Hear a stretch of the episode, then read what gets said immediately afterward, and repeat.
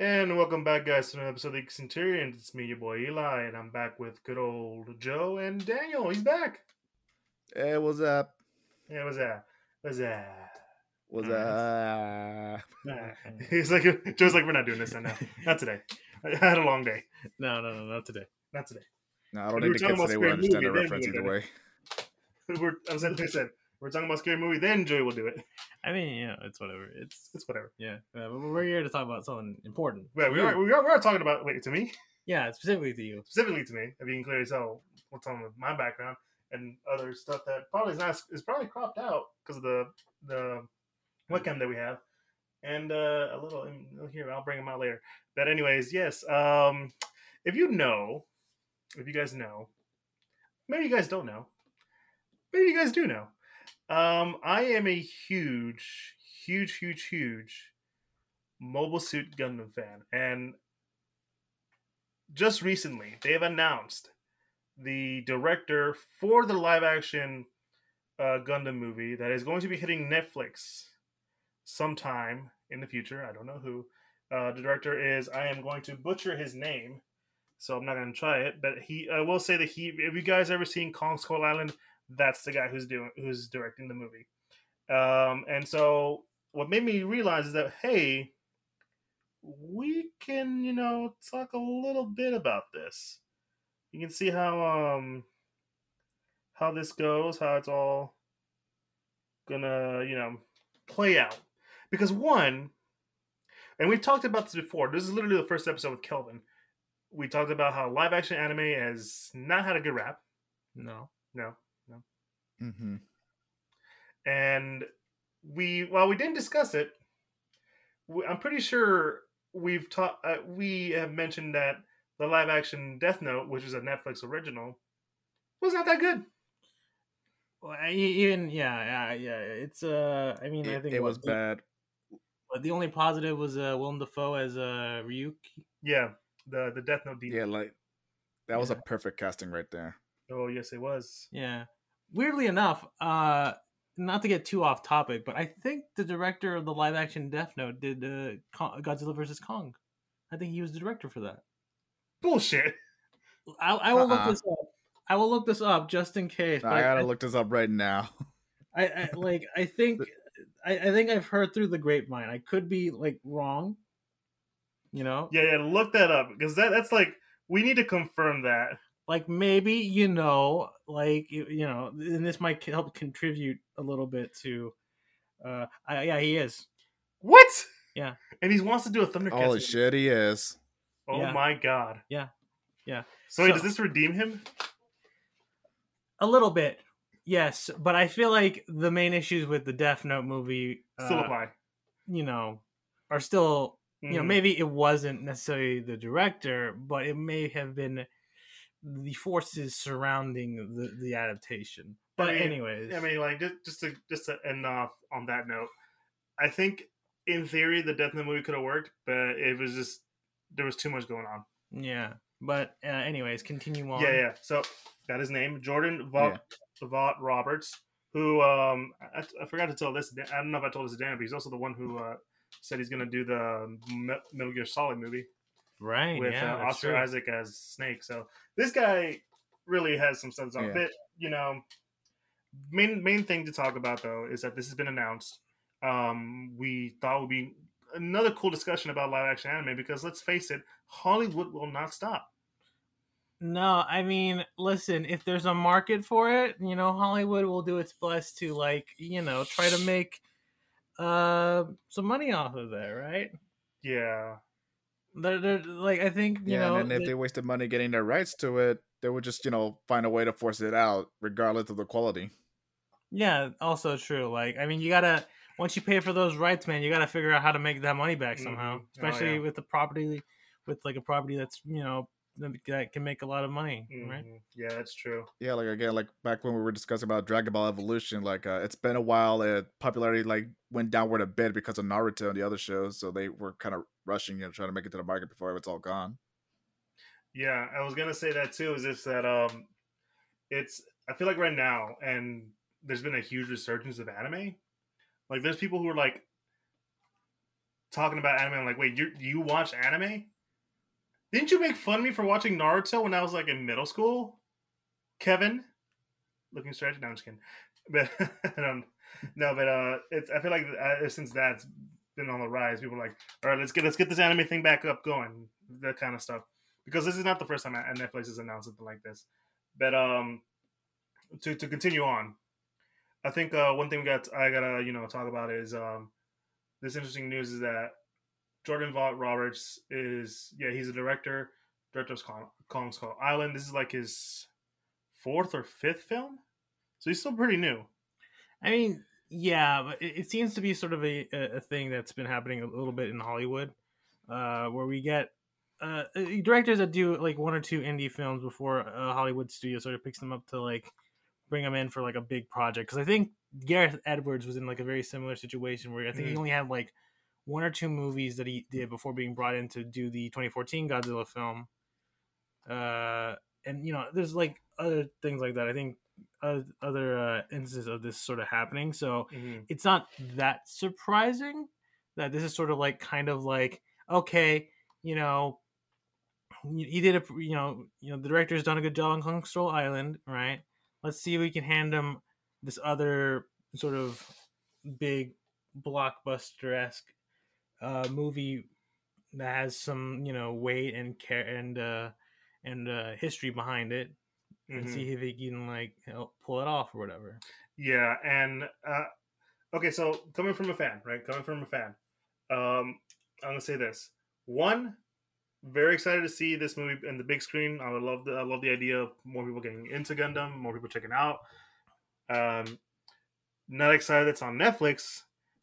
The live action anime trend has been not well, not well at all. There's only like at least one, maybe three exceptions, but they've mostly been like not very good. When when when you can still hear live action anime and the first thing that pops into your mind is Dragon Ball Evolution, that tells you that you know we it's still kind of unforgettable. And hearing John, uh, I guess I, don't, I feel like I'm gonna forget this man's name. I gotta keep pulling it up. Jordan Vogt Roberts being announced to do it gives me a little set of hope because like I feel like Kong Skull Island was probably one of the better movies from the MonsterVerse. Mm-hmm. A lot of mm-hmm. people it's their number one, but also hearing that Brian K. Vaughan, who is a well-respected comic book writer in in his in his domain, he's written stuff like Y: The Last Man. He's currently writing Saga, which is this big sprawling space opera epic. Mm-hmm. So he can he can do it. I'm not denying that. But I'm, every time I hear news about it, I'm always hearing something like makes go like, maybe, maybe this could be it. Maybe just just just maybe just maybe. And then I hear stuff like live action, and then there's freaking Netflix, and I'm like, okay, oh man, I'm just I don't know about this anymore. But, you know, it's it's I'm I am constantly optimistic, but um, that's my thoughts on the announcements. Um, what are your guys' thoughts uh, before I go to give it to you guys? Uh, Brian K. And um, Jordan Roberts are apparently also executive producers, so they do have a little bit of control. I'll, Joey, I'll let you explain that. Well, I mean, uh, just producing roles are usually generally sort of uh, they sort of handle a lot of like not just creative, but also just monetary, like handling a lot of the budget stuff involved. Uh, I mean, producers. Uh, I, I there's like two types of producers: producers who essentially sort of help rein in a, a, director in a sense. Like I, I think my popular example when it comes to this is Steven Spielberg. He produces a lot of shit, like a lot of stuff. Like he was the executive producer for the Transformers movies, and you can kind of see his like like him like reining Michael Bay in for the first one, especially if you've seen the old trailers for the Transformers movies. Like the first like teaser trailer was that rover on Mars, and they see like this weird, mysterious giant thing on Mars that attacks the rover, which is very sort of Spielberg like, you know, like hiding the main thing until like the big reveal, like in Jaws and in, Jurassic Park and stuff like that. But then he switches to the other type of producer when the uh, when the sequels come in, where it's like, yeah, sure, I'll put my name on it. Uh, I'll uh, you know uh, make sure you don't go over budget, and uh, just call me if you need anything, right? So th- those are like the two types of producers that I think uh, sort of happen. Like they're like, okay, I'm fully invested. I'm helping like put in some creative ideas here and there, or it's like, here's some money, deal with it, just make it make it good. Mhm, yeah. like I'll and I'll, I'll and I'll like come in every na- day, making sure you're not fucking it up or whatever. So, I mean, the fact that the, the, the director and I guess the writer are, have producing credits is uh in not it's not like uh, unheard of because I think Zack Snyder and like various other directors have had like producing credits on their own movies. Uh, so I mean, I think it'll just at least help, I guess help out in terms of like okay, so these two probably will work out some sort of vision for their uh for this film and they will have a better shot at like doing that instead of having like a third party producer just sort of wandering in the background Mhm. Daniel, what, what, how do you feel about that, this big announcement? Uh, I mean, I'm not a I'm not as big as a fan like you are, but like uh, I might see some potential in this if I'm being honest, because uh, the director, let's see, going back, uh, he's he's going to direct uh, Metal Gear Solid, and uh, if I remember correctly, I believe he said he was speaking with uh with Hideo Kojima himself to make sure like he gets everything right about the Metal Gear movie, make sure he doesn't butcher it or anything else like that, because uh not only is he speaking to you know like a creator, he's also speaking to another movie buff, so he would probably get the best input from Kojima on how to make a Metal Gear movie. So like Mhm. knowing him, he probably wants to you know follow the source material like as closely as he can, just as much as he wants to with Metal Gear, uh, with the Metal Gear series, but uh, for Gundam in this instance, uh, in this instance. Uh, the only thing I see probably holding us back is again, uh, you know, being uh, you know, a next a Netflix exclusive because uh, we've seen Disney Plus. I mean, they have a lot of money. They they can afford to make all these giant, you know, high budget, you know, shows and movies for its uh for its service. But with Netflix, uh, it was just its own thing. It just had to like it didn't. It's not as big like you know DreamWorks or any other you know studio out there. So I don't imagine it being that big, you know, being as big or anything like that. And uh I I probably could see I could probably see it working too because uh I don't know like uh we've seen like I mean we all seen Pacific Rim right Yeah, I, I enjoyed the first yes one. It's one of my favorite movies. yeah we, we don't speak about the second one but uh, but yeah like it's pretty much that just make sure it's in space like put in like about you know war you know giant robots fighting each other but that's about it. Mhm. but yeah like the most important thing is you know making sure you get the the story right and the characters right. I mean, I, I, lo- I like how you brought up the whole Metal Gear Solid because, like, when he was first announced to be on the project, I re- I looked up his um, John uh, Jordan Vaughn Roberts uh, interview with Collider, and in there, dude, he is gushing. Like he is gushing like like like, like no tomorrow over Metal Gear. Mm-hmm. Like he he is he's showing so much respect to the source material and how he wants to like capture this sort of anime feel to it. And also but also like honor like the idea of the source material. And he was like yeah metal gear the metal gear series is a super complex story. Like it oh, is, yeah. it is too much for a movie. So he's like you got to find that like right balance in order to introduce it to people who like who love the series. He's, he's talking about like like if you can get people who love the series to love the movie then you'll get the people who've never seen it to love it as well. And i mm-hmm. and i completely agree with that. Like i could i could introduce you to something that i love and like explain to, and show you why- how much i love something like that and then like you would get it. And it also helps that like I'm, i did some research on the guy by research i mean i just hit a follow on his twitter. Dude he's a big ass anime nerd. Like like he he is nerdy as fuck. And I'm like he's one of us. So he would I, I could imagine him trying to make sure that you know this is done proper. So that's the good thing. Um now this also goes into my next question for the for for this episode. Um knowing that knowing um jordan roberts track record and also brian k vaughan as a writer if you ever read any of his stories do you feel much more like much do you feel more confident in in in this as a, as a thing and we'll talk about the Netflix thing as as we go along. Uh, I don't know. I mean, I I I I, enjoyed Kong Skull Island, and uh, I mean, I don't think. I think there's he has the potential of pulling this off. I haven't, you know, uh, seen any. Uh, I guess read any of the uh, writers, uh, you know, comics or and stuff. So I, I don't know. I I uh, I I, I guess I don't. I can't form an opinion on that. But at least hearing that he's very well praised in, in within the comic community, uh, I, I probably would say it will be interesting, right? I, I, it Mhm. gives me like confidence that like okay, we have creative people on here and not a bunch of uh, I guess hacks, right? Mhm. Like we have people that certainly have a creative vision going on that that you know are, are willing to put uh, willing to put in the effort to uh, create a, a good product. Daniel.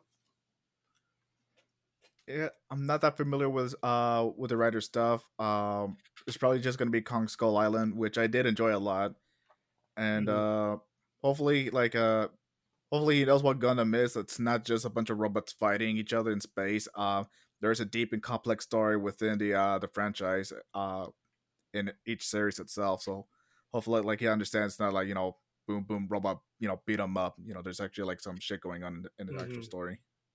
Yeah, no, I um I agree. As being someone who actually you know knows both, um, because a while back I read um one of Brian K. Vaughan's books, uh, "Y: The Last Man." This is an interesting story about um basically disease kills all the men in on Earth and only leaving the women. Except there's only one man left. That's why it's called the Last Man. It and it's just like society. It's just like breaking down society, you know, with without men, and it's basically that centered on the whole thing. There's a lot of character development, and I even read some of his like real short stories. Like I just can't remember the ta- the off the top of my head what was the name of it. It was based on like it's a story about some lions that were in Baghdad that escaped, and like it's really short and like straightforward, but it really it really captures like character and tragedy and all that stuff. Because like spoilers for the book, uh, I think it was called The Lions of Baghdad or something like that um the the lions all die at the end like uh, like the mom the dad Well, the one female lion and the baby they all get shot down by some u.s army troops. So he's gonna he I, that's why i'm saying that's why i feel like i, I feel more confident because like you're right daniel. The story of gundam can be complex. It's a it's a war story. It's like you know a battle of independence or uh, fighting an insurrection. And like it's told through both sides. You feel um bad for some of the characters on both sides that you, you could have been like it's it's you know that usual trend thing about like that, that's like um the, the usual trope that you see a line it's kind of annoying the whole um you know in another life we could have been friends kind of thing hmm it's like I don't want to Yeah. kill you, man. You know life. You know we could have been friends. This one actually, uh, most of the time in Gundam, eh, they really do a good job of something like that. Where like, you know, these two guys, you know, and sometimes they never really talk, but like, so but it's like situation, you know, circumstances have made them go against each other when in reality, you know, they're not that different. Mhm. And Joey, you know, you've you've seen Gundam. Yeah, no, I've watched some Gundams. Now, now Daniel, I don't know how how much Gundam how much Gundam you've seen, but um, Jay, you know um the story of Amuro and Char, right? Yeah, Where they start off as enemies, and then later on they kind of like become good friends, associates. They both have the same kind of goal, and only for them to eventually turn on each other and what and another and have another big fight. yeah. It's it's definitely it's like it's it's a quintes it's one of the quintessential anime rivalries. You know, it's up there with uh, Naruto and Sasuke and and, and other Vegeta and, and Goku. You know, it's just that constant struggle against people who. And, I think it's it's on a deeper level too because obviously like these people like Amuro and Char obviously have tried to kill each other on multiple occasions Mm. because they're just they, they they each have their own sort of like goals and in, in an ideal world that they would be able to work together but because of ver- their various circumstances it's sort of like they're just put on different sides of the of the conflict hmm right Yeah, and like I feel like that's what what's and that's feel like you know Brian K. Vaughan is who's able to write something like he's. He, I feel like he can write that, especially he's really good with writing with characters. So that's like why I'm kind of that's why I'm that's why I'm saying I'm like excited for not only this cool visual director like Jordan well, Roberts who made Kong Skull Island, which again one of the best looking movies out of the MonsterVerse, Mm-hmm. and the writing of Brian K. Vaughan. I'm I'm excited, but now that brings into question that it's going to be on Netflix, Yeah. which uh, we like we said earlier, you know, live action Netflix. Whether now, I believe Netflix is a distributor of the film. Like it's still going to be under Legendary, and they're still going to be the ones giving the money, but it's still going to come out on Netflix. So whatever's, um, however that comes out, whether they Netflix gives them money as well, or just only distributing on Netflix. How do you feel that's going to affect the movie at, in general? Uh, I don't know. Like, I think there was what was it? That Robert De Niro movie, The Irishman. I think it was called. That was also wasn't that made by? uh I think it was made by a st- another studio, but they distributed it on Netflix. I think. hmm and uh, I mean, I, I think that, that movie got a lot of great reviews and stuff. So I mean, I don't know. I guess it, I feel like if it's one of those cases, right, where it's more so of uh, Netflix is just the distributing platform rather than just the like uh, another like I guess creative uh, entity putting inputting into the uh into the movie or whatever hmm uh, then I think we should. It's more of a can legendary uh, do this, uh, pull this off and stuff. You know, I mean, I guess to be fair, there's I guess there's also the question of how much does the original creators of Gundam uh, Sunrise, right? Yeah, Uh, s- they. I think they said they are, are overseeing stuff. yeah, like how much uh, they're willing to like. Okay, like you know, like we need, we want you guys to get this right or whatever. You know, like how much input they have over whatever hmm going on here. So I don't know. Uh, I, the, the Netflix angle is definitely, I guess, interesting because I because I think it's more of a like how are they going to market this, right? Because I feel like uh, I don't know, like uh, because sometimes Netflix has a tendency to just market things in odd ways, right? How so? Uh, I mean, not to not to like bring in like a weird uh, side tangent, but I think there was a when it when it came to that uh, film Cuties. I think the description, Oh, like the yeah. early description, was like Oh, a boy. little was a little too like weird, and like a lot of people got angry about the the, the way it was being described. So they essentially had to change it.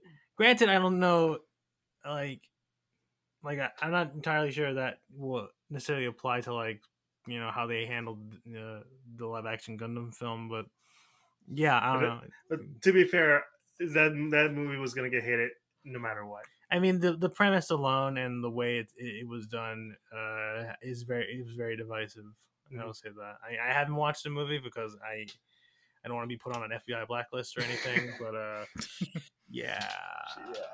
yeah, we don't we don't talk about that. Yeah. But, but uh, I don't know, Daniel. What do you think? Is is is it being on Netflix going to be a hindrance?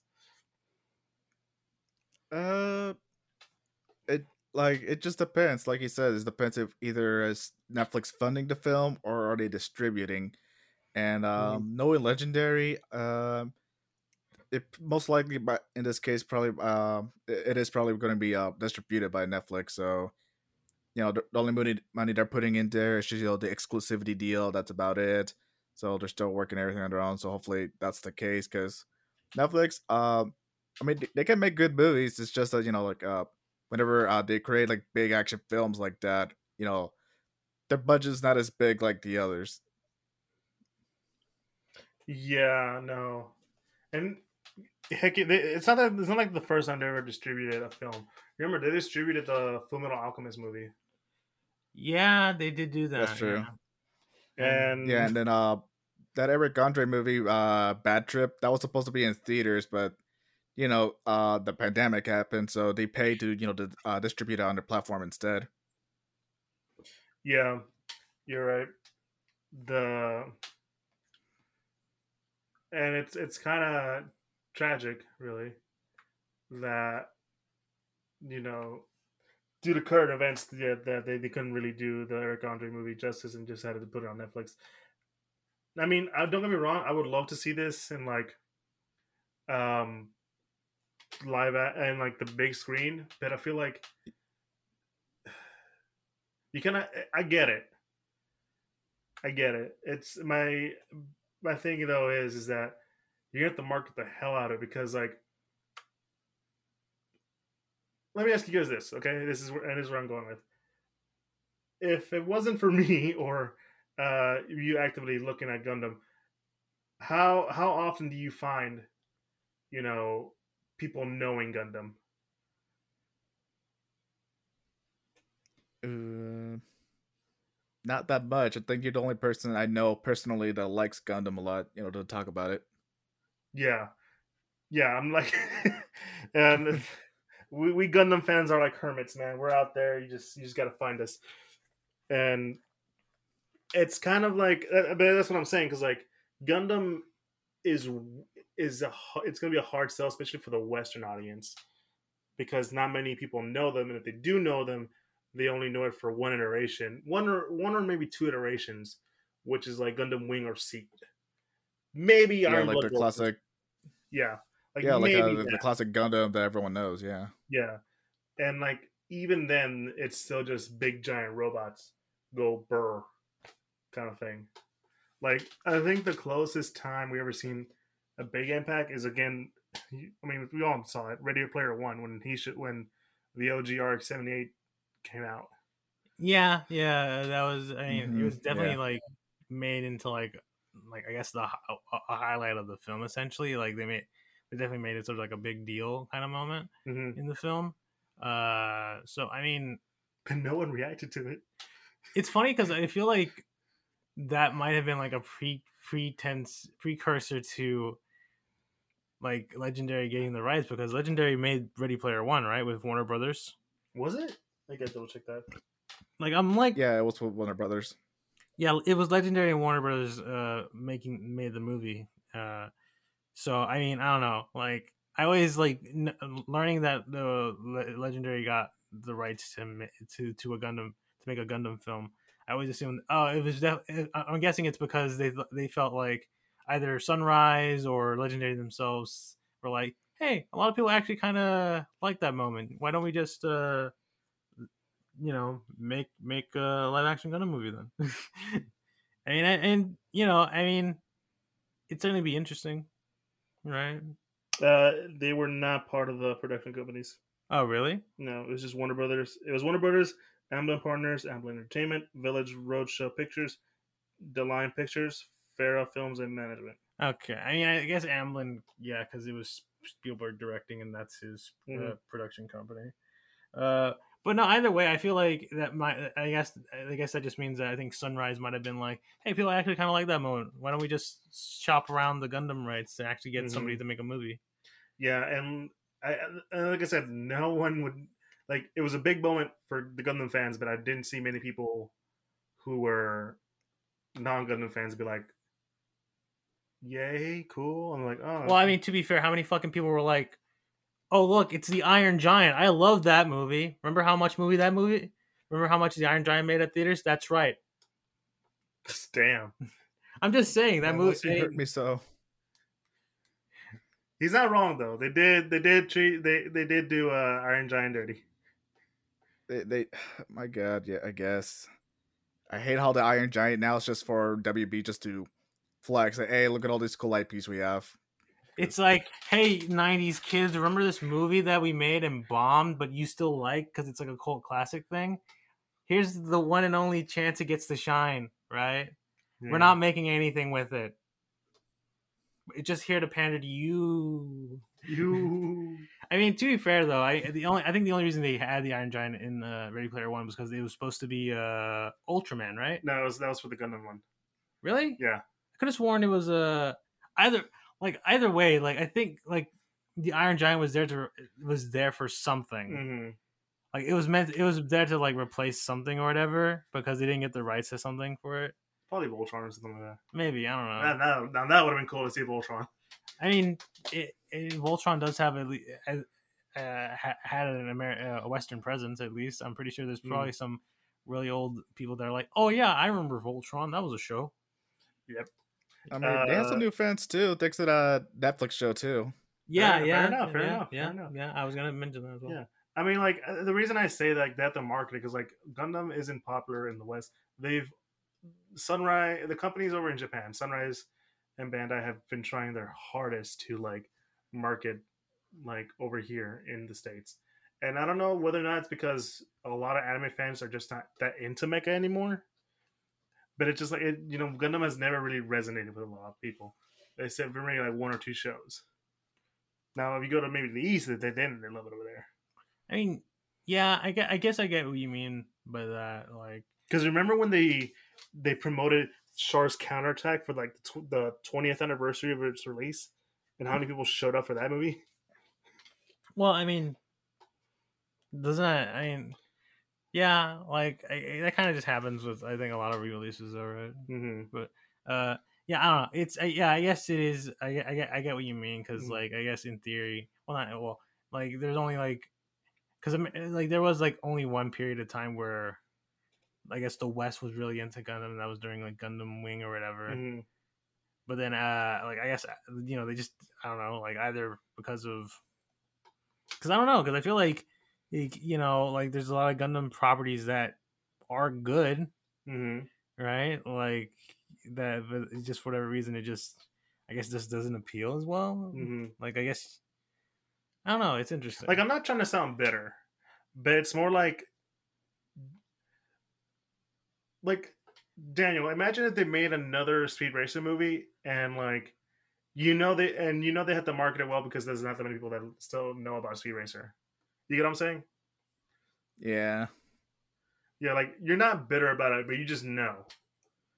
Yeah, I mean, yeah, like it's a very old anime, and then whenever people, yeah, even whenever you bring it up, you're either gonna get a reaction like, "What?" or "Oh yeah, that really old cheesy anime with the bad dubbing and lip syncing."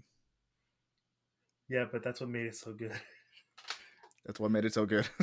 it's what made it so good. but yeah, yeah, I no, I think, uh, yeah, I think you are right. Like, but uh, like, definitely needs like a big marketing budget. And I think, I mean, even like, yeah, I think it could like maybe work Mhm. that way because I mean, there's a lot of things that. Well, I think the only thing I can think of at the top of my head that was saved by marketing to to a certain degree was uh funny enough Fire Emblem.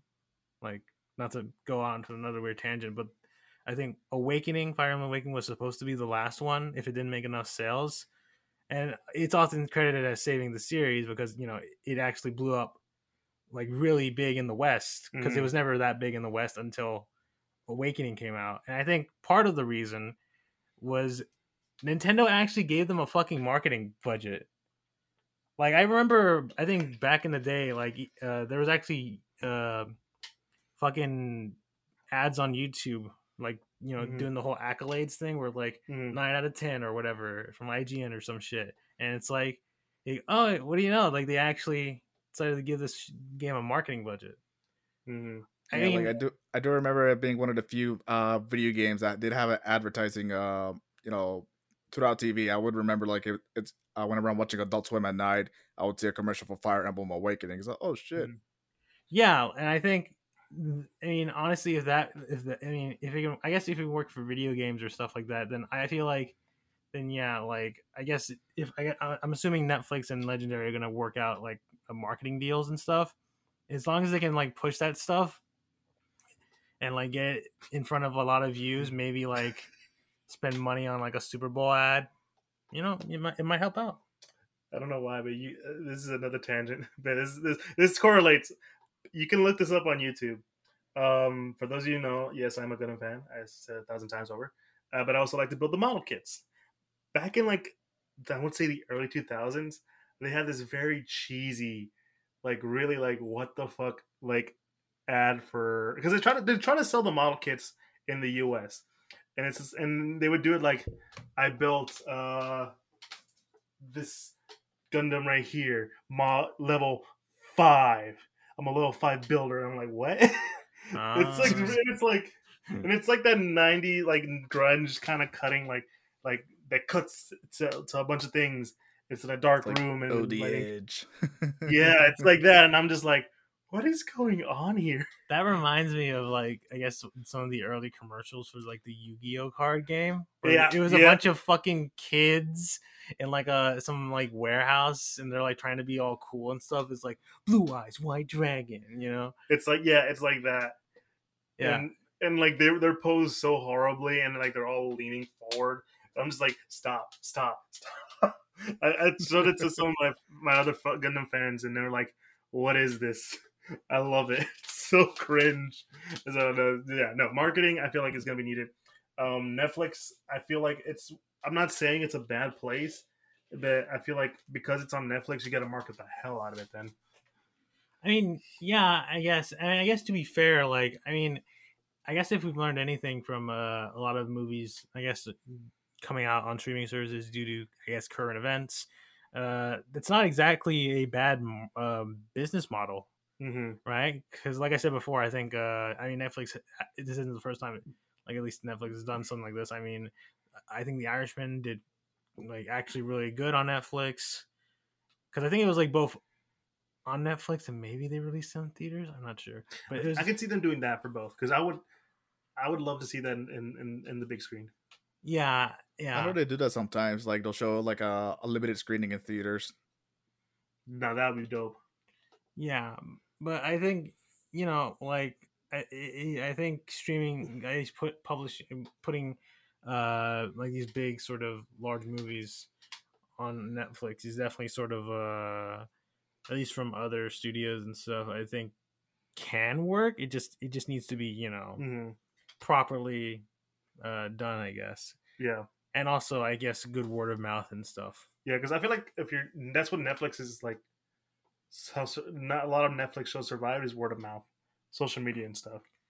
I mean, then Mhm. again, you get shit like that uh, Winx Club uh, gritty dark remake that came out the first day and somehow warrant it's now warranting a second season or whatever. I have yet to see that. I want to see how bad it is.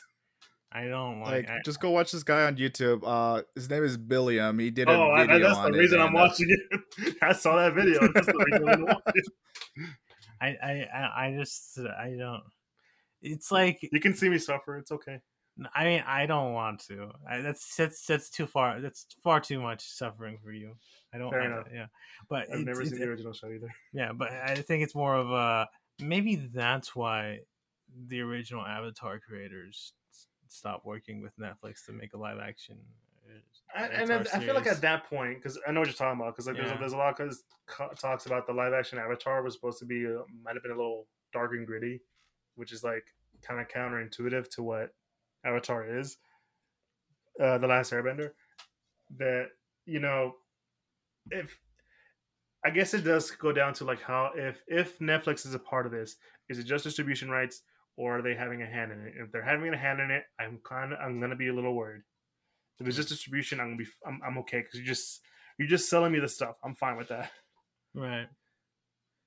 Oh man, speaking of which, um, so let's let's move on to like predictions, I guess. Not predictions, but like hopeful optimism and maybe some light skepticism. But let's start off with a little positive before we go to the negative. What's something that you guys would want to see from this live action anime, uh, from the live action Gundam? Uh, I mean, because I, I, because I think the other thing that I've heard, at least we don't exa- we don't know like what the plot will be, other than like I guess the plot synopsis so far is that it has something to do with, uh, The titular Gundam. Yeah, like you know that the the original Gundam timeline or whatever, uh, the Universal Century stuff. So I mean, I guess if anything, I, I, I'll, I guess I'll say something that probably will work with whatever. Uh, I would like them to like actually go like full like all out like like because uh, like Pacific Rim style with the cockpits where because I mean Pacific Rim they made the whole freaking that whole like weird like stage thing for the the Mhm. cockpits of the Jaegers, right? I, and I kind of want something similar to that, but obviously because you know it's only like one person piloting the Gundam and stuff like and, and the other mobile suits. It's just it'll probably be on like a smaller scale. You know, they're usually sitting down. Yeah, they're usually sitting down, but like you, I would like them to like be essentially like just have a camera, like not a camera, but like be able to film in like that sort of area.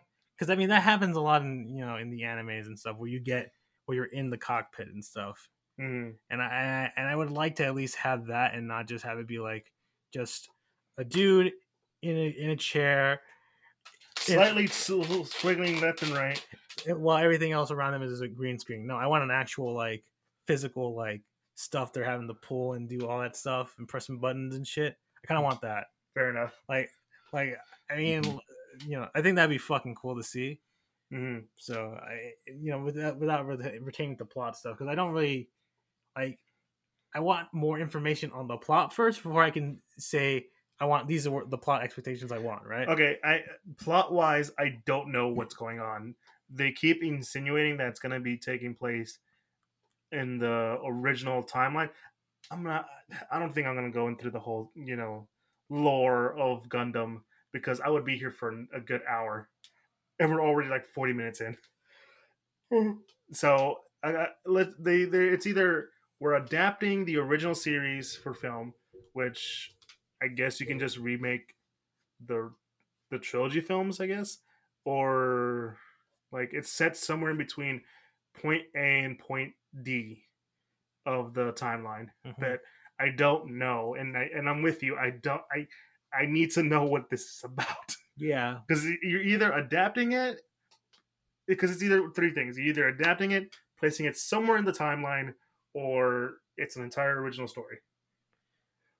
Yeah, because I mean, if it if it is an entirely original story, then I mean, you know, You can kind of get away with it. yeah, you can just go balls to the walls. Like, I mean, there's been tons of different Gundams that are their own separate story, like, you know, that are like non associated with the original. Yeah, you know- there's G Gundam. That's like a mix of Street Fighter and Dragon Ball Z, but with giant freaking robots. Yeah, like you can just go all out. I can see Daniel's point. eyes going like, "What?" Yeah, you can just go all out with that stuff. It's an original story. No, I'm serious, Daniel. It's just, it's like it's literally Street Fighter mixed with Gu- uh, Dragon Ball Z with with Gundam. Go ahead. Like, which one was this one? Because I'm probably going to have to look at this one now. It's G Gundam. It's the one with the Tequila Gundam. I wanted to bring that up too. It's like there's one thing I want to see is that uh, I don't want like all the Ro- Gundam you know suits to be all similar. I want it to be unique and different to their own, and I want to see the the, uh, the Mexican Gundam, the Tequila one. Oh yeah, no, I, I know what you what you mean, and I think that's one of the good things because like John, um, I am up, I, I keep forgetting this man's name. Um, if he ever watches this, I apologize. I, I don't mean to disrespect his, disrespect you by not remembering your name. Jordan Vogt Roberts. Um, he, I mean, if you, you can look up his like the art he has for the Metal Gear movie, he wants to stay like, you know, traditional to the style but I can totally see them like going crazy with the designs, but still, you know, adhere to like how a Gundam's supposed to look, or you know, just have the same colors. Yeah, I mean, you know, Yeah, no. Um, I mean, what I like to see is like, I, I'm for one, I want you to hold hold on to the idea that of it's a war story of two di- where it you focus on two different aspects of the war, two viewpoints, and you're there. It's just the soldiers, and you know whether it be a child soldier or a grown up, you know, show the the brutal, you know, just the harshness of what war could be. I don't know. Maybe maybe you're planning a, like a franchise, like a trilogy. Maybe just make the first one kind of like lighthearted and fun, and then make the make the next few ones like, oh man, these are downers. Oh Jesus, I'm about to. I need a minute, hmm kind of stuff. Now, I mean that's all I would have done. Like make the first one like, like you know, a New Hope, you know, light fun kind of stuff, and then you get to like the Empire Strikes Back where you're like, holy shit, that was fucked up. Mm-hmm. You know that kind of stuff, and hmm that you know it's and it's even funny because i've seen people I remember seeing a comment on, on twitter of people saying like, "I don't want to be political," and I'm like, "Have you been watching Gundam? Gundam is nothing but political." I mean, like the main antagonists of like the first series is literal space Nazis. I don't know what to tell you. Like, Like, they literally say instead of you know doing like the Nazi salute, they go Z Zeon. Like Yeah. it's one word away from you know the other thing. So they were heavily inspired by World War II. yeah, Like it's it's it's all political, and like whether you know you want to go full political or just light political, you know, so it's fine. I feel like you get as long as you get these characters who are dealing with the aspect of war, because that's what the original series was. You know, Amuro Ray, our main character, was a kid in war. He had his PTSD moments. He had, he was he's, there were moments where he would just literally sit in his bed and be like, "I just killed someone." Like, I know they're inside a robot and I have to think about it, but like, I just saw someone die. Someone just died in my arms. I'm 15. I shouldn't be dealing with this. very much so. Yeah. Why is no one talking to me? Captain Bright, why are you slapping me in the face three times already? I promise I'll get on the robot. Just stop slapping me. Like get in the fucking robot, or else he goes into the robot. Oh yeah, no. Sorry, gotta put a Evangelion reference there. I mean that's where that's where it originated from. Like it's like you either get in the robot or I'll slap the shit out of you.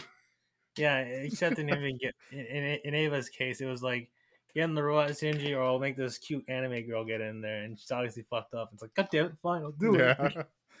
it. Just love me, Dad. No. It's always gonna be a fodder figure with these mech series. yeah, you know. I just starting to realize that a lot of very popular uh, mech series always involve like father issues. I mean, you gotta you gotta have something to do in, in the in the giant robot. hmm There's got to be some issues. Yeah. Yeah, but um, hmm that, that, I mean that's what I hope to see. I don't know. Uh, I think Dan, Dan, you're right. As long as they keep to the, the idea of the story, it's fine. Um, Joey, again, I think we all agree. We just need to know what this is gonna be about. Because if it's like set in the universe, I think it's gonna be a little more critical from the fans.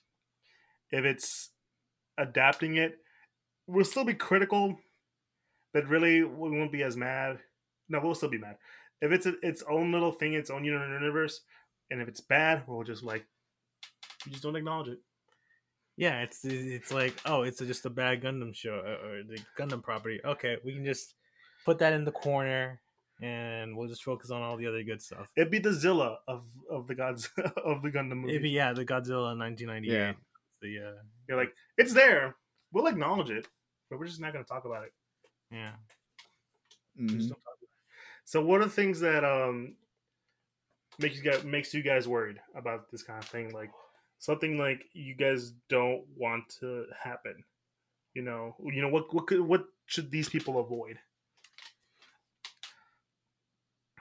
I think I- it was a point either you or Daniel made earlier where uh, uh where it shouldn't just be like just giant robots just fighting each other, right? Mhm. Like there, there's there has to be like a human like I guess it's it's it's it has to be like a human element of uh you know of the war stuff, you know? Mhm. and you know that's sort of like the mixture of the two because as much as as much as you know gundam does sort of do uh like cool robot fights and stuff like that there's still the element of like uh yeah no war kind of sucks for everybody right? So i think just trying to like get that right balance uh is something they should do and not try to go full on like like don't don't don't turn it into transformers. Don't turn it into michael bay transformers where everything's about the robots and there's no subtlety or nuance or anything like that where it's like oh i'm only here to watch like the, the 10 minute uh, like the, the action sequences and that's it right i think that's the biggest thing don't turn this into transformers I remember people jokingly say they should make Michael Bay direct it. I remember. I'm not sure if this was a. Uh, it, I'm not entirely sure if this was like real or if it was a joke, but there were some people that like. Uh, they should get Michael Bay to direct uh, Eva, Evangelion. No, that was a joke, dude. I, I hope to God it was a joke because you know. that is just not the right combo. Also, considering the subtext there is in Eva. No. I, Michael Bay Oh, doesn't. oh yeah, no, no, no, no. There's some scenes that, um, yeah, uh, I feel like let's just leave it like that. yeah, it because you know how like, I guess well, no, I'm not gonna say it. I, I was gonna make a joke about the, the their suits or whatever that they get in. oh no, please don't. I feel like Michael J. Bay would be like, "What are you talking about? I'm just filming this like like how I normally film stuff." Stop. Stop. Stop it, Michael. You know. It, anyways, I mean, like, I feel like some people would be like, make it like um Pacific Rim, but I feel like even Pacific Rim's characters are very, they're one note. That Well- it made sense for. Yeah, because it was it was uh because that whole movie was sort of a uh it's kind of just a love letter to uh, to a lot of stuff that uh Guillermo del Toro liked as a kid, right? mhm. So yeah, you know, mechs and kaiju's. Yeah. Here, like Gundam is definitely is is is the mech show that definitely sort of like let's talk about these things. Let's talk about these issues, right? It's definitely Yeah. one of the first that does that stuff. Yeah, it was. It's what made it so important back in back in like late seventies, early eighties, because like a lot of the mech animes that were at the time were these kid friendly, you know, Power Ranger esque magical robots. You know, Mhm. they it was always like this sort of fun, you know, hey, you know, we're just a bunch of kids piloting robots doing like little funny stuff. But like Gundam was like, no, if let's put let's put these kids in war. And like let's actually talk about, you know, what war does to people. Mhm. And it was, it was that's what made it like so um well renowned at the time. And that's why it's been like ironically spawning so many different like iterations that are they either still follow that theme or just have a lot of fun with the with the action scenes. Mm. Yeah. What about you, Dan? What's something that you feel like they should try to avoid? Let's see. I don't know. I think we all said it too. Like, make sure it's not just the robots, you know, fighting each other all the time. I mean, Mm. it's fun, but there's also a human aspect to it as well. And also, just uh try to avoid a whole big fight scene. You know, just for the ten minutes. You know, that's the biggest highlight of the film. Mhm. That and you know, again, make each uh, make each, make each uh, suit like is uh you know its unique thing. Don't make it you know so generic where everyone like looks so similar. It's just a different color representing what the their army they're from or whatever like that. Well, I mean, that's. I kind of agree with what you're saying, but there's also like aspects of the grunt suits. Like, um, at least make the Mhm. grunt suits like recognizable and not just like. I'm gonna bring in. I'm gonna bring up Transformers again. They don't just make them all look like Megatron. Yeah, like a lot of those Decepticons are gray and like are just gray, just different shades of gray, and that's it. hmm Like even Mhm. like the Autobots are at least slightly distinguishable. Like I can tell that's Optimus, I can tell that's Bumblebee, but when it came to like the Decepticons, it's like we're all just gray now. Yep. Like at least the first movie uh, kind of avoided that and gave some of the Decepticons some colors, right? But the rest of them's like, nope, we're all gray. Everything's gray. You're Mhm. gray. I'm gray. And it's like, I like, like, it. there's a reason why people remember the characters from Transformers and the toys because they were different colors. There's like three different variations of like, like jet like transforming Decepticons, and the only reason you can tell them apart because they look the fucking same is because they're different colors. Yeah, Star- Starscream was red, blue, and was it white No, gray. Gray, yeah. and yellow. Uh, he was he had yellow in there. There's there's I think Thundercracker who's like blue and yellow, hmm and I forget the, the other one. I think it's Skywarp or something. I don't know. But uh, anyways, Yeah, you know, but like to to to to, to add to Daniel and also to add to y'all. I mean, like the grunt suits are usually one color, but their designs are very recognizable. yeah, Like hmm they're like you guys can Google this up. Uh, type in Zaku Z Z A K U, and that's like the definitive like grunt suit of the of like the Gundam universe, and it's like one of the more iconic designs because it's just so simple yeah. and easily distinguishable.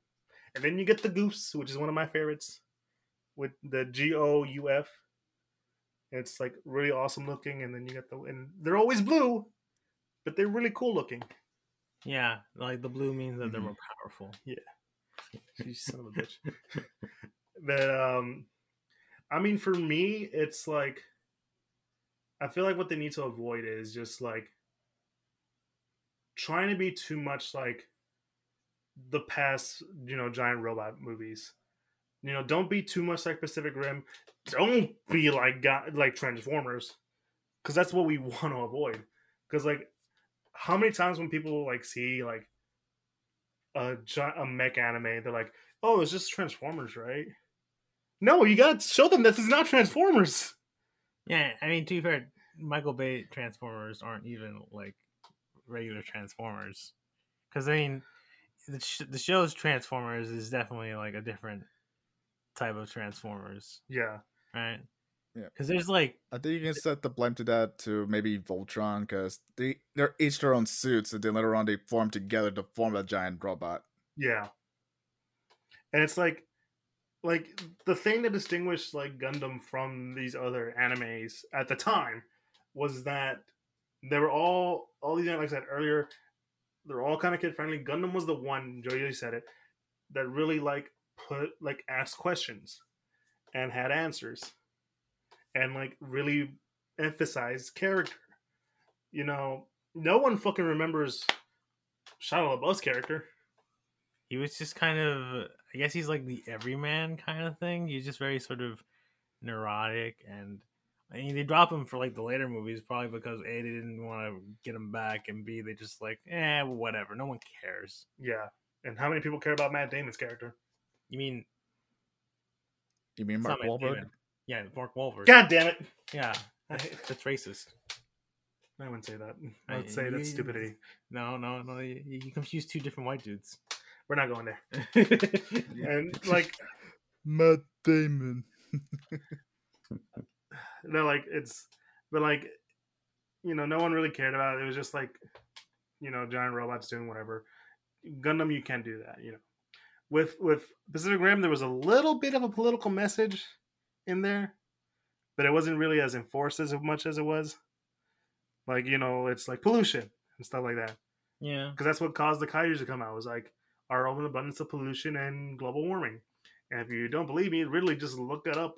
I mean, like, I'm pretty sure Charlie Day's character literally just said outright says that the, the pollution of the planet just accelerated the the whole kaiju plan because the whole kaiju because you know they're they're they're created by aliens from another dimension that Mhm. come, that are trying to like take over Earth and like get rid of all those species.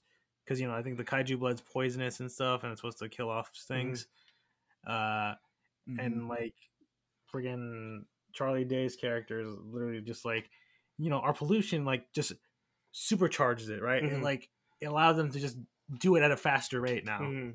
Therefore, we're fucked. Yeah, and it- it's like it's a cool message. I am totally down for that. And then it, it- it's kind of like you know forgotten by the second movie, and like later on bits of the first. But Gundam, you can't really do that. like you are in war. I feel like, and that's what I'm saying. Like they shouldn't avoid the topical things. Um, as much as people will say they don't want to see anything topical about it, I'm like, no, Gundam is topical.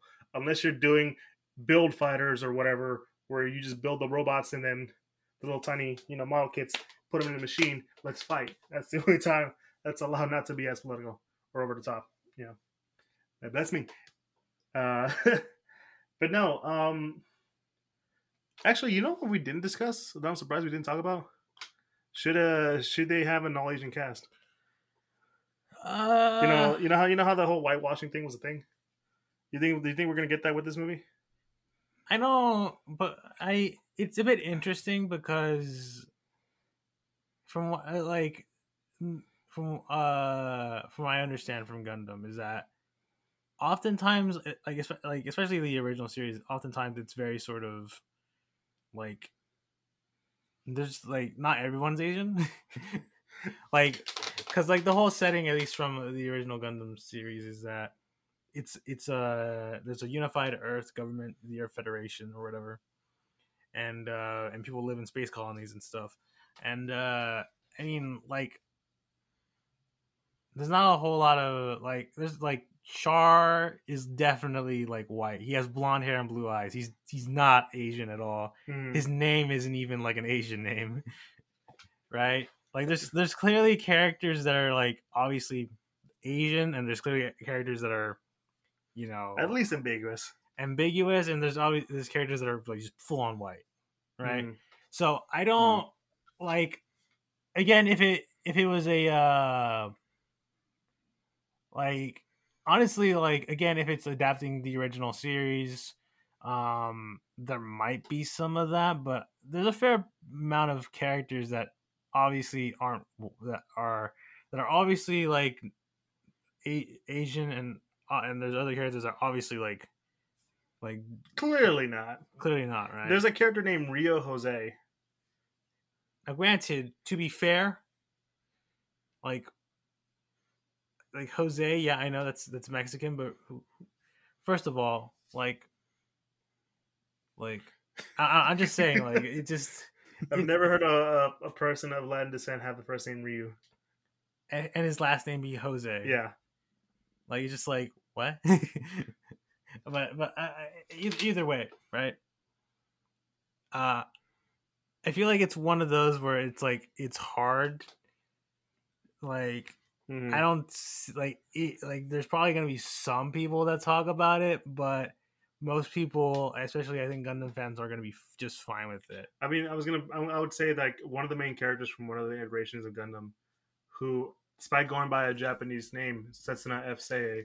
Is actually Middle Eastern. He like he's Middle Eastern descent, and his real name is Soran Ibrahim. So like, I mean, the Middle East is technically Asia, so well, yeah. If I want to go with that, Loran Cehack, who I mean, is born on the moon, but like, he's clearly of a darker complexion. right, yeah. But you know, I, I Also, Bernie from the uh, War in the Pocket. He is clearly white. I can go on. I, I can fight this all day. I mean, I'm not. I'm not, I'm not, I know, I'm not, I'm not, I'm not saying like you know, but uh, I, I'm not arguing against. yeah, I'm not you. arguing against it either. I'm just. I'm like. I, all- all I'm saying is that it could go either way. Like, Yeah, yeah, yeah. like I mean, I think it's one of it's it's one of those where it's like, like okay, I can kind of see why some people would be upset about this, but I think most Gundam fans would be like, okay, I understand. Yeah. Like if if they if they don't do it like a full Asian cast, where it's like, oh no, I mean, I totally get why you made Amuro a chick. Because really, it, it, it doesn't. She's gonna go through this. It's gonna happen the same way. She's gonna go through the same stuff. I mean, I, I guess. Yeah. I don't know.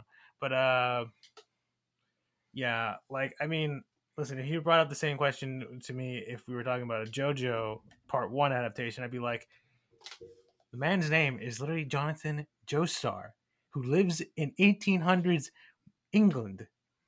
How the fuck are you gonna turn him Asian? now you got anything to say about that? I mean, yeah, it just depends on the context. If they're making their own thing, um, I doubt they have to worry about that. But if they were following like a specific story from the series, then maybe. Again, it's like you said, some are made obvious, some are uh, ambig- ambiguous. It just depends how it goes. All right. What about the JoJo uh, statement? Uh, I mean, it really shouldn't matter because again, like they're British, and uh, I think the only time they ha- they had to worry about getting an Asian actor was for that one specific scene where uh, Dio wants to see like this Chinese uh, I think it, I think the medicine guy or whatever, like uh, yeah, selling him poison. Yeah, Yeah, that guy. See, I thought it was gonna lead to a bigger joke, but I was wrong. But either way, it's fine. Listen, we don't have to worry about uh, Asian representation once we get into part three, right? Because Jotaro is obviously J- Japanese. He's half, he's half, uh, you know, white, half Japanese. uh, he- You know, Fair enough. Fair enough. we don't have to worry about that. Yeah. yeah. Okay, so just to end uh, end this conversation, because I'll be honest, this is a very good one. This is a very good conversation. Um, let me ask you. Let me ask this one last question to you guys, and then we'll we'll be signing off. If this is done, do you guys think this could be the first? And I'm going to be knocking on wood when I ask this question. Do you think this is going to be the first good Hollywood anime adaptation? Knock on wood right now. I mean, technically, uh, Edge of Tomorrow is is a good one, right? Uh, is is that Yeah, do we agree on that or? is is that technically? I I mean, mean- I guess to be fair, it was it was it, uh, like uh the original like all you need is kill didn't have an anime adaptation, Mhm. so it's more of a manga thing. This one is Gundam would be straight up like full anime to live action. Mhm. Because Yeah. if we're talking about that, then I mean clearly, Death Note, very, very good, very successful. I mean, like clearly, right? Like the best. Damn, I can feel the eyes like stabbing you. Yeah, yeah, for, yeah. no, obviously, that that was a joke. Um, to answer your question, I mean, potentially, I, I think yeah, because I think just from uh like if they can nail down a lot of the uh the war themes and aspects, then I think yeah, this could potentially this could potentially be like one of the few actually good anime adaptation live action Mm. adaptations, right? Like because even like I don't know, I guess worst case scenario, people like it just because of the giant robot fights and that's it, right? Mhm. Like, and you know, which I, I mean, you know, probably would be kind of like that kind of sucks territory for probably some hardcore Gundam fans, but you know, but I- I- either way, I think yeah, I, de- I definitely think it has the the the, the potential to Mhm. like be a really good adaptation. Right. What about you, Daniel? Let's see. Would it be the first good anime movie? No, because that title belongs to Speed Racer. All right. Do you think it could beat Speed Racer? It it has it has uh there's a good chance it could you know be better than Speed Racer though. I will admit. Hmm I mean, And, like, and why- again, like no, no, yeah, go ahead, go like ahead. again, like there's also other films out there. Like we just brought up Edge of Tomorrow. There's also Alita: Battle Angel that I heard was uh, pretty good as well. Mm-hmm. I guess I would say, it- would it? Do you think would be the the most f- commercially successful one? Ooh, That's, I mean, yeah, it's difficult to say. hmm Like, like I feel like in terms of, I don't know, it, it might be difficult to go to, to determine that just because it's coming to Netflix. hmm Gotta knock on wood again, just in case. Uh, I mean, would you because- count uh, Detective Pikachu though as uh, one of those films? I mean, it's based off a video game, but you know, has its own anime series and all that kind of crazy stuff. Yeah, because I heard- yeah. I, I mean, I heard it was it was it was it was solid. Mhm. Um, but I mean, I don't know. It's it's interesting, right? Like I, I can s- like I don't know. I think the main difference in terms of like saying that it's commercially successful is that obviously, like I mean, the the big crux of this is that it's being released on Netflix, and the the metrics of sub uh, of showing of what is a success on Netflix is usually just sort of like how many fucking people watch this shit Mhm. right? How many people tuned in and watched this stuff, right? Uh, which I think probably, uh, because we're not gonna obviously it's not gonna get like uh like box office sales or whatever Mhm. like that. So in terms of like trying to gauge that as a success, potentially, right? Like if it was to if the Gundam movie was to be released on like a slow day on Netflix when there really isn't much that's that's premiere, but you have this giant like movie that's hopefully hopefully been marketed up the wazoo, then you know potentially yeah. But Mhm. I mean I don't know. It's interesting. What do you think, Daniel? I mean, yeah, like a there's definitely a chance it could be successful. Again, like uh, uh on Netflix, it's probably gonna help a bit because um, they love to advertise everything, even through YouTube, and I think it's shown a, a couple of ads on TV as well. hmm So uh, while it may not be in theaters, I still think it might have a chance to be a successful film uh, on streaming Mhm. sites, uh, you know, on Netflix. hmm I feel like there's a lot of cards, a lot, lot of, a lot of the cards that are on the table for for the live action Gundam movie are kind of making it seem that this could work. You know, Kong Skull Island is probably one of the, again one of the better of the MonsterVerse films. Um, maybe beating out, maybe losing to Godzilla versus Kong. You know, and like the writer being well well regarded, and the fact that they it, these two people in chart that are you know working on it seem very competent and at least know the source material and are at least and are at least fans of of of the medium. So,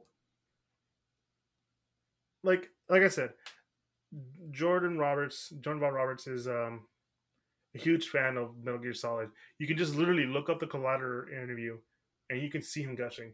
And if he's able to gush over that for something like that, I can totally see him maybe doing a good job uh, on the Metal Gear Solid movie. May, same thing with the Gundam movie.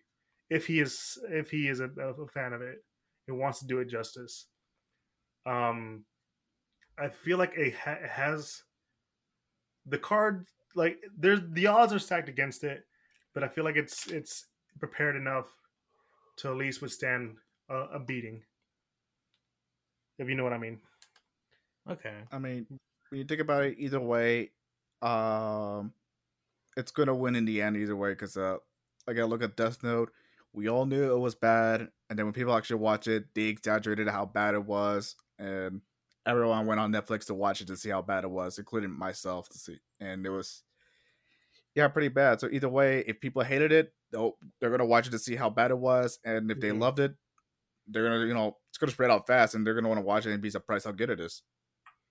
Yeah, no, there's eh, there's a chance for it to to to come out on top. Um, and now, I mean, honestly, the question is: Is this gonna be a one time thing, or are they planning to do like a, uh, a trilogy or spin-offs or whatever? Because like that's that's I mean that's the real question, really. Right. Because like as like if I was doing it, I mean I would make the first one like I said I would make it like a little bit like Star Wars. I don't mean like the the the way Star Wars world is, but more like first one's kind of like really lighthearted and fun. Second one being a little more in the darker area, and then like having at least having a competent ending to the film, to the trilogy, and like maybe leaving it open to like more to come. That's what I would probably do. But uh, we're just gonna wait and see. Because like Jesus Christ, we still don't know anything, and this movie was announced two years ago. With I think at least a year or two years ago, the writer was announced, and we just now got the director. Well, I mean, to be fair, right? This past year has been, you know, rife with uh, various, I think, hurdles that might have uh, impeded some of that uh, pre-production. Just gonna point that out. I mean, granted, also to be fair, when they announced it, all we had was like a teaser image, right? And that was it. Yeah, it's just literally a, a light going like in a curve with the earth in the background and the sun coming out to make it look like a G. That's all we got. Yeah, so listen, hopefully with uh with the announcement of the of a, of a director, uh we we might actually see some some progress in the next uh couple months. hmm Just saying. And I, and I think that's a good place to end it too. It's just like, you know, the Gundam movie has a chance because, in my opinion, there's enough material for for you. For one, you can you can adapt it, which is fine. But if you want to do your own little thing, there's enough like material and lore out there for you to borrow and to expand on, and you know, inspire from, and to make it kind of like an MCU movie, like where like those movies like Civil War isn't Civil War in the books, but it's still like one of the best movies the MCU came out with. Same thing with Infinity War. Infinity War is not the Infinity War of the books, hmm but they took everything that worked about it, tweaked it, and made it a really good movie. So I think you can do that with Gundam. And yeah, but no, thanks guys for checking us out, checking us out, um, taking a chance to listen to basically what I didn't realize would be a really long episode. Well, not not our longest, but a really good, a good, a good chunk, a good, a Yeah. good solid hour Yeah. Of an episode where we talk about uh, live action Gundam and why I am both excited and very, um, I would say more cautiously optimistic. But no, thank you for checking us out. If you like what you you know hear, be sure to follow us on social media: Twitter, Instagram, Facebook at the Geek Centurions. And if you go to our Instagram, where we're most likely active, you'll find a Linktree to all the pocket insights that we are officially part of, like Apple, po- sorry, Apple Podcast, Google Podcast, Spotify, Pandora, all that good stuff. Um, we also have a YouTube account at the Geek Centurion, you know, the Geek Centurions, where you can, for all you audio listeners out there, you can put a face to the voice and, you know, see how we are. And when you're on YouTube, like, comment, subscribe, all that good stuff. And we also have a Patreon, so you can support us in anything we do. There's a lot of stuff that we want to ha- want to do, but you know, we just need a little help from you guys. And yeah, I think that's about it. You know, thanks Dan for coming by talk about Gundam. Uh, I know you're not that well versed in it, but thank you for for your input, man. It's been really good. Yeah, glad to be here, man. Yeah, enjoy you. You're always you're solid as always. Uh, I guess I do my best. Yeah, you do your best. Uh, so yeah, it's been your boy E- Eli, Been me, Joe. And it's me, Daniel. and we are the Centurions, and we are signing out for this episode. Hopefully, Gundam's gonna be okay at least. It's uh yeah, hopefully. Anyways, guys, yeah, have a so good one. let's pray to God it's good, and hopefully that Yakuza movie will be good too. I did not know they're making a Yakuza movie. Are you sure? Yeah. I mean, what if it was funded by the actual Yakuza? That'd be kind of fucking weird, right? Yeah, That'd be funny, but questionable but funny. Yeah, yeah, yeah. Anyways, guys, thanks for checking us out. Uh, have a good one. Uh, see you guys later. We're, s- we're the Centurions, and we're signing out. Peace.